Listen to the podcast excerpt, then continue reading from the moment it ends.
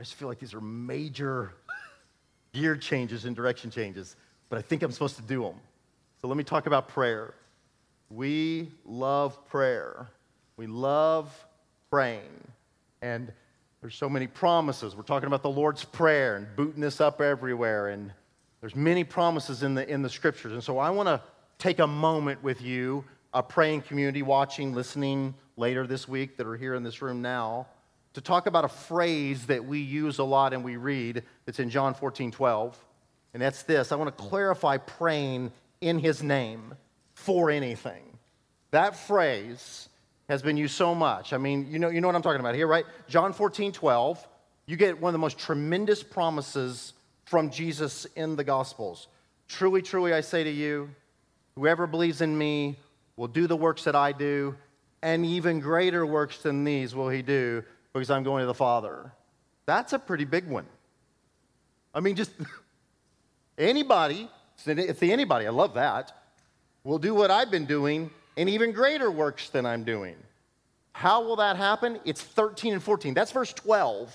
That's a promise of what we would do. 13 and 14 is how that will come about. Verse 13 Whatever you ask in my name, this I will do, that the Father may be glorified in the Son. If you ask, here's 14. Let me say it one more time. If you ask me anything in my name, I will do it in my name is the secret to extraordinary, extraordinary prayer. In the name of Jesus is the secret to extraordinary prayer. But we got to make sure that we know what it means because this secret has been misused many times and in many ways, a ton in my own life. What does it mean? In my name, you can have anything because Jesus never lies. Never lies.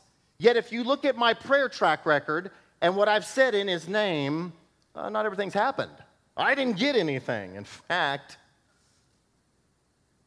um, in my name, I believe, I, let, me, let me jump down. When I was 12, I just want to say this. When I was around 12, I'm saved at 10. I'm so into comic books. I'm just total nerd. Comic books, love it, love doing, watch doing them, playing some basketball, doing some stuff. But I dreamed of being a superhero.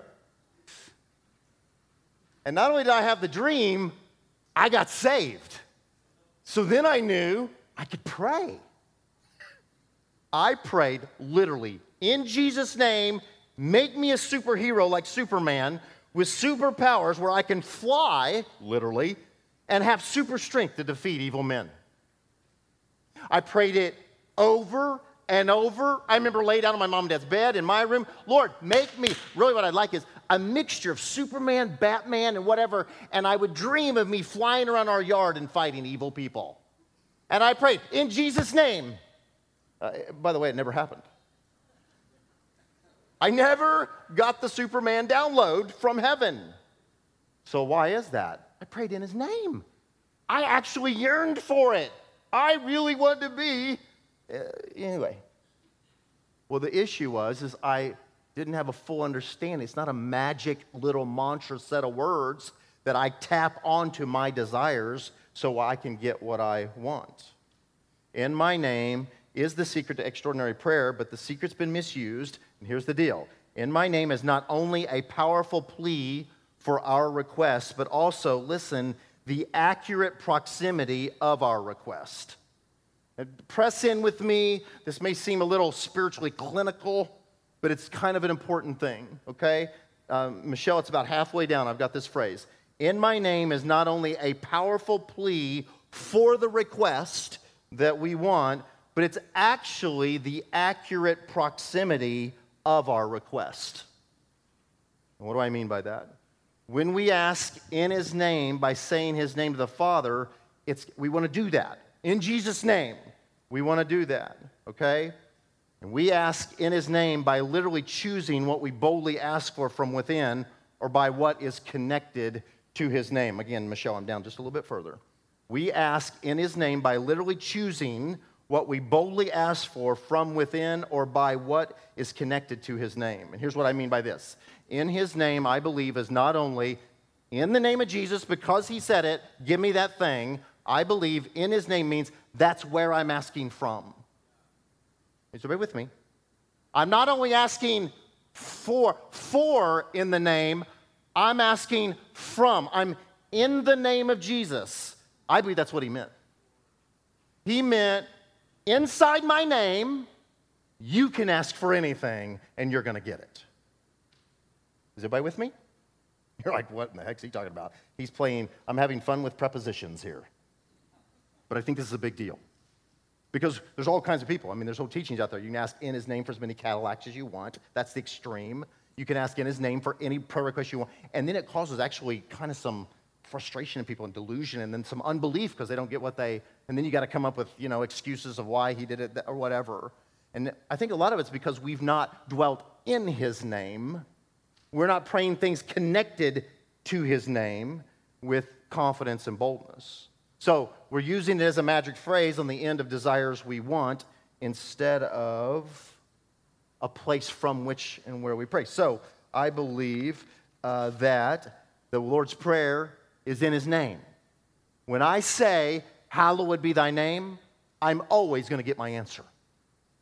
When I say, Your kingdom come, your will be done on earth as in heaven, that's in His name. Anything that's in His name really is connected to biblical promises or biblical prophecies, okay? And so every whim or feeling I have is not necessarily to be prayed in his name. In his name is the same as in his will. In his name is in his will. So I can have 1 John 5, 14 and 15. And this is the confidence that we have toward him that if we ask anything according to his will, he hears us. So what that means is if I'm outside his will, and I think outside his name, then he's not really hearing. It's not because he's ignoring or can't hear, it means he's not acknowledging that thing. That thing is out from the flesh. I love them.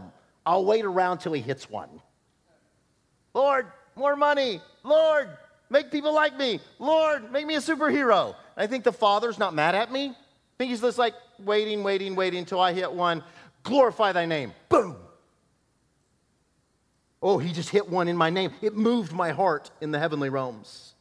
He prayed, the, that's why we love, Donna's got people praying the word again right now. We love praying the word because when you pray the word, you're praying in his name.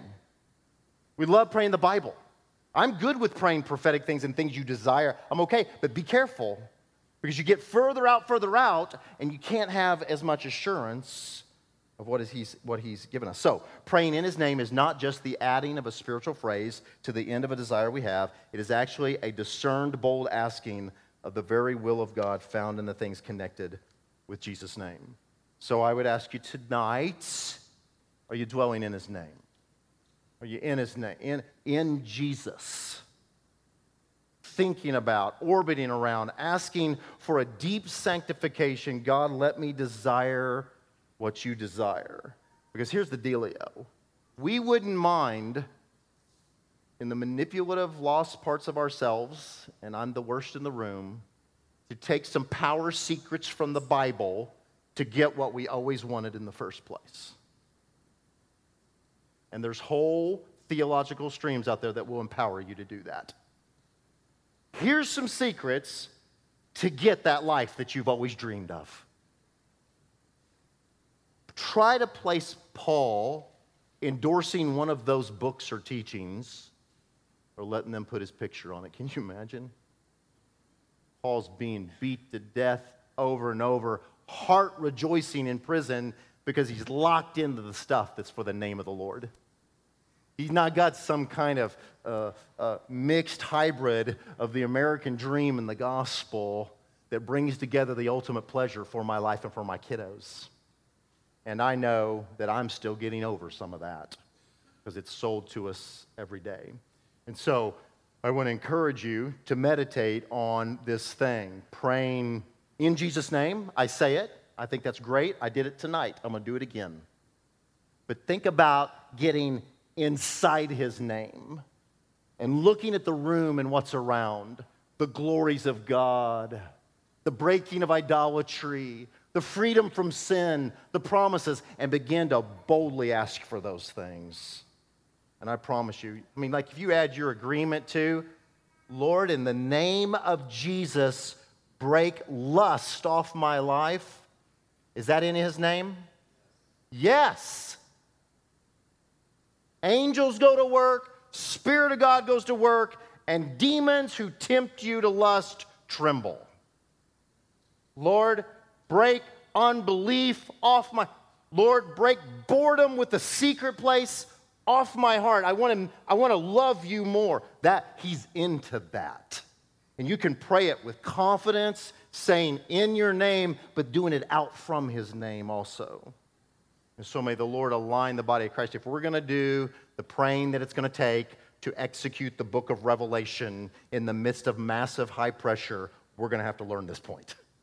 And I think he's going to teach us. I think he's going to teach. Us. I think he's, he's training our hearts to get in sync with the Word of God. And these young people in the room, please, uh, and correct them, people that have brought the young people, please don't waste your time with, with vain philosophy from the pit of somewhere that's telling you to dream your biggest dreams and just, just fascinate about all that you want to do with your life. I'm so sorry that that poison has been peddled. It came from Adam's race, not from Christ's race. you know, I have a gift of saying light things, don't I?